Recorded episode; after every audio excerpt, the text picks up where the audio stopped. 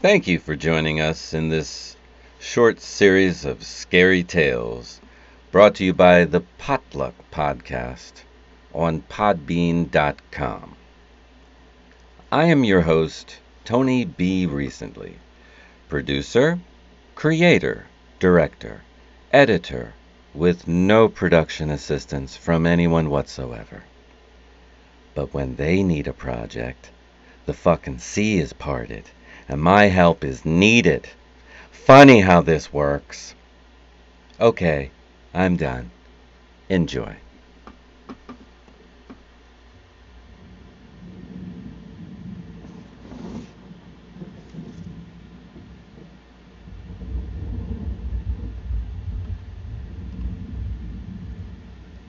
This is the scariest story I think I have ever told.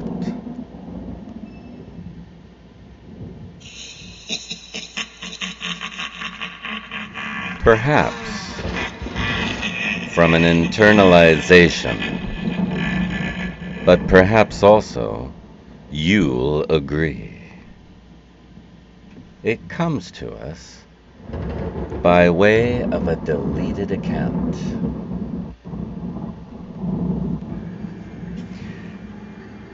Missing family members,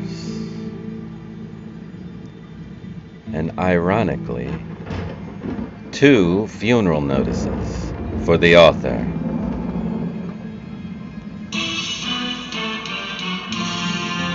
Who is believed to still be alive today.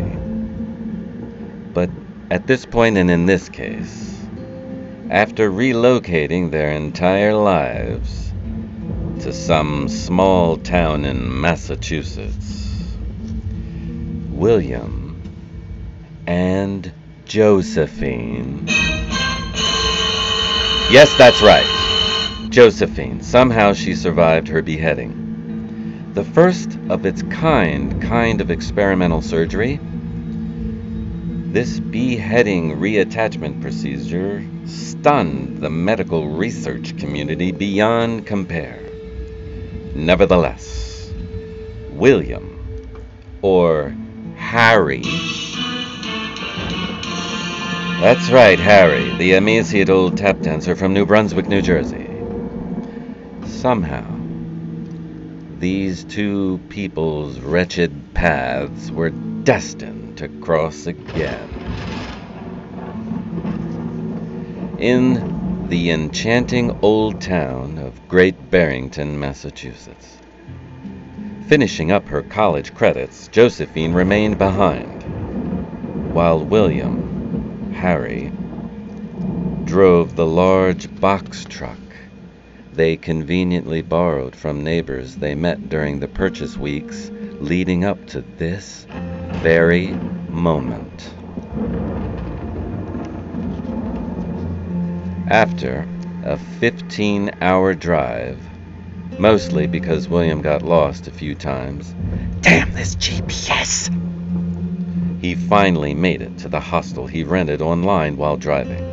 And we certainly do not recommend you do such a thing. A town called Stafford, New York, about 50 miles or so to his new home destination. William found a nice restaurant, ordered a filet, medium rare.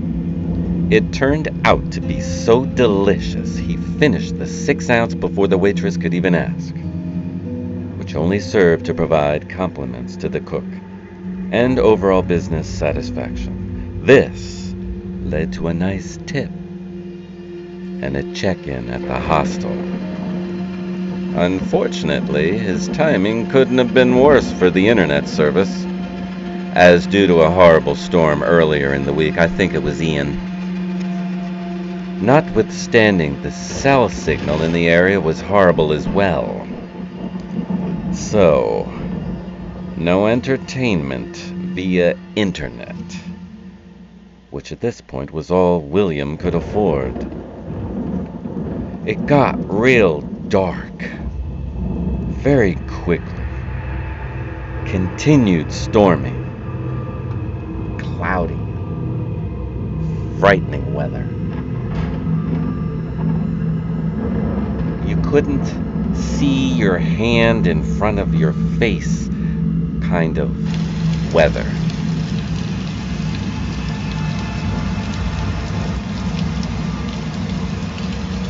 Once inside the hostel, William used the provided lumber and starter timber to get a fire going to burn up some of this cold moisture.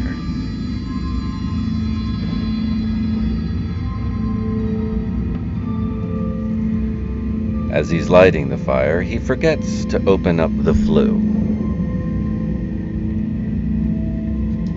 Oh god. Oh god. There's smoke everywhere. Oh god. Oh god. Close. Was this closing? Or is this opening? I think I'm opening. Oh god, it's opening. Okay. Alright, there goes the smoke. Whew. ah, okay, that's better. A little more? A little more. Okay, a little more. There you go. That's better. Oh, better now. Though the place was nice, still had a bit of a eerie feel to it. It was unnerving, very unvibey, weird creaking noises everywhere. Like someone's hiding within the recesses of this all of a sudden scary place.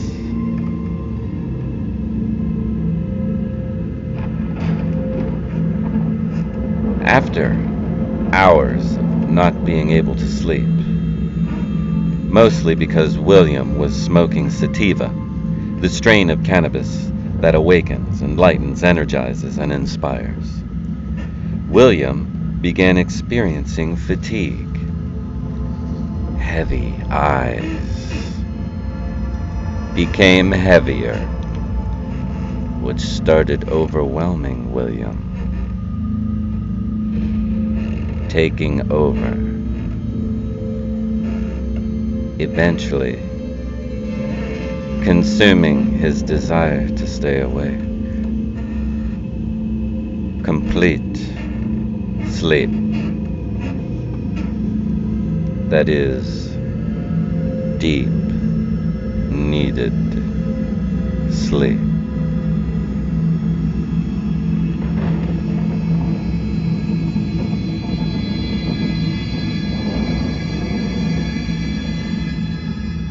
After some time, William starts awakening.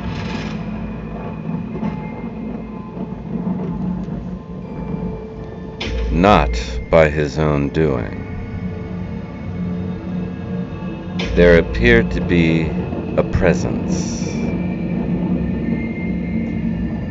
A heavy cool comes over as his eyes begin their focus.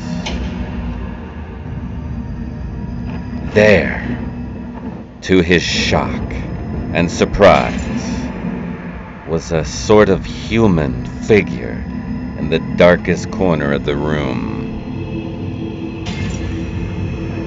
An ominous presence William had felt long before this. Long before falling asleep. Long before this moment. Those fears so real, so ever present. With a refocus, William strained to see the figure better. He sees me, see him, William said to himself. Now it's time to kill this son of a bitch intruder. The only problem was William couldn't move.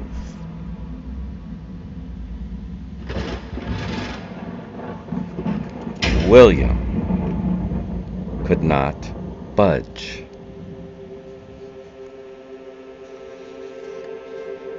The emaciate old tap dancer from New Brunswick, New Jersey had been through so much more scarier things than this. A lone stalker? Caught red handed? But yet nothing worked. It seemed. No matter how much William wanted to move, he couldn't. A sleep paralysis, he said to himself. Stuck. William could not command his extremities no matter how he tried. Both William and the figure stared directly to each other's eyes.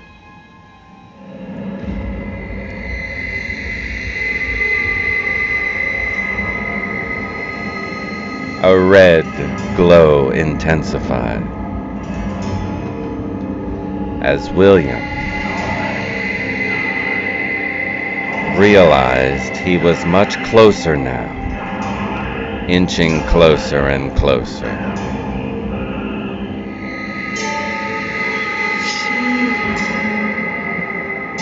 Leave.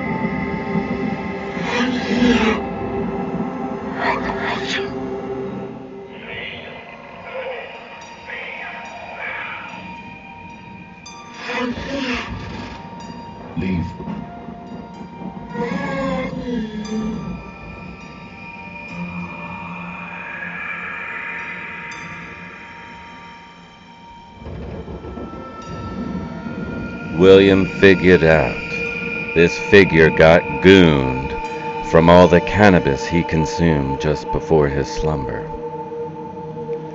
So locked in this death stare, William got an idea. Stop staring. Close eyes completely for a long time. He did this. Upon opening his eyes, the figure was gone.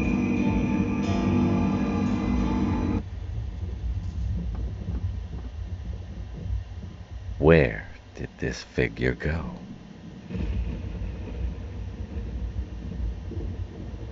He was gone along with his paralysis. What was this frozen state? This aware comatose moment in absolute hell. William jumped up, examined the entire house. Nothing, no one anywhere about the place. Did he dream this? It was so real.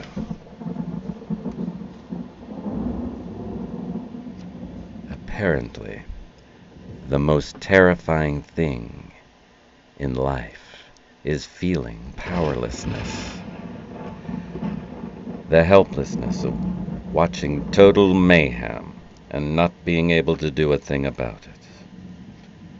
This psychological tale invokes a sense of being buried alive at one point. It brings terror to the strongest of men, the biggest and bravest of men.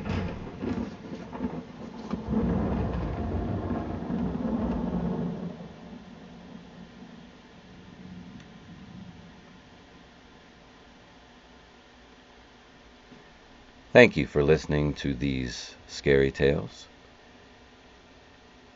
You'll find us on the Potluck Podcast on podbean.com.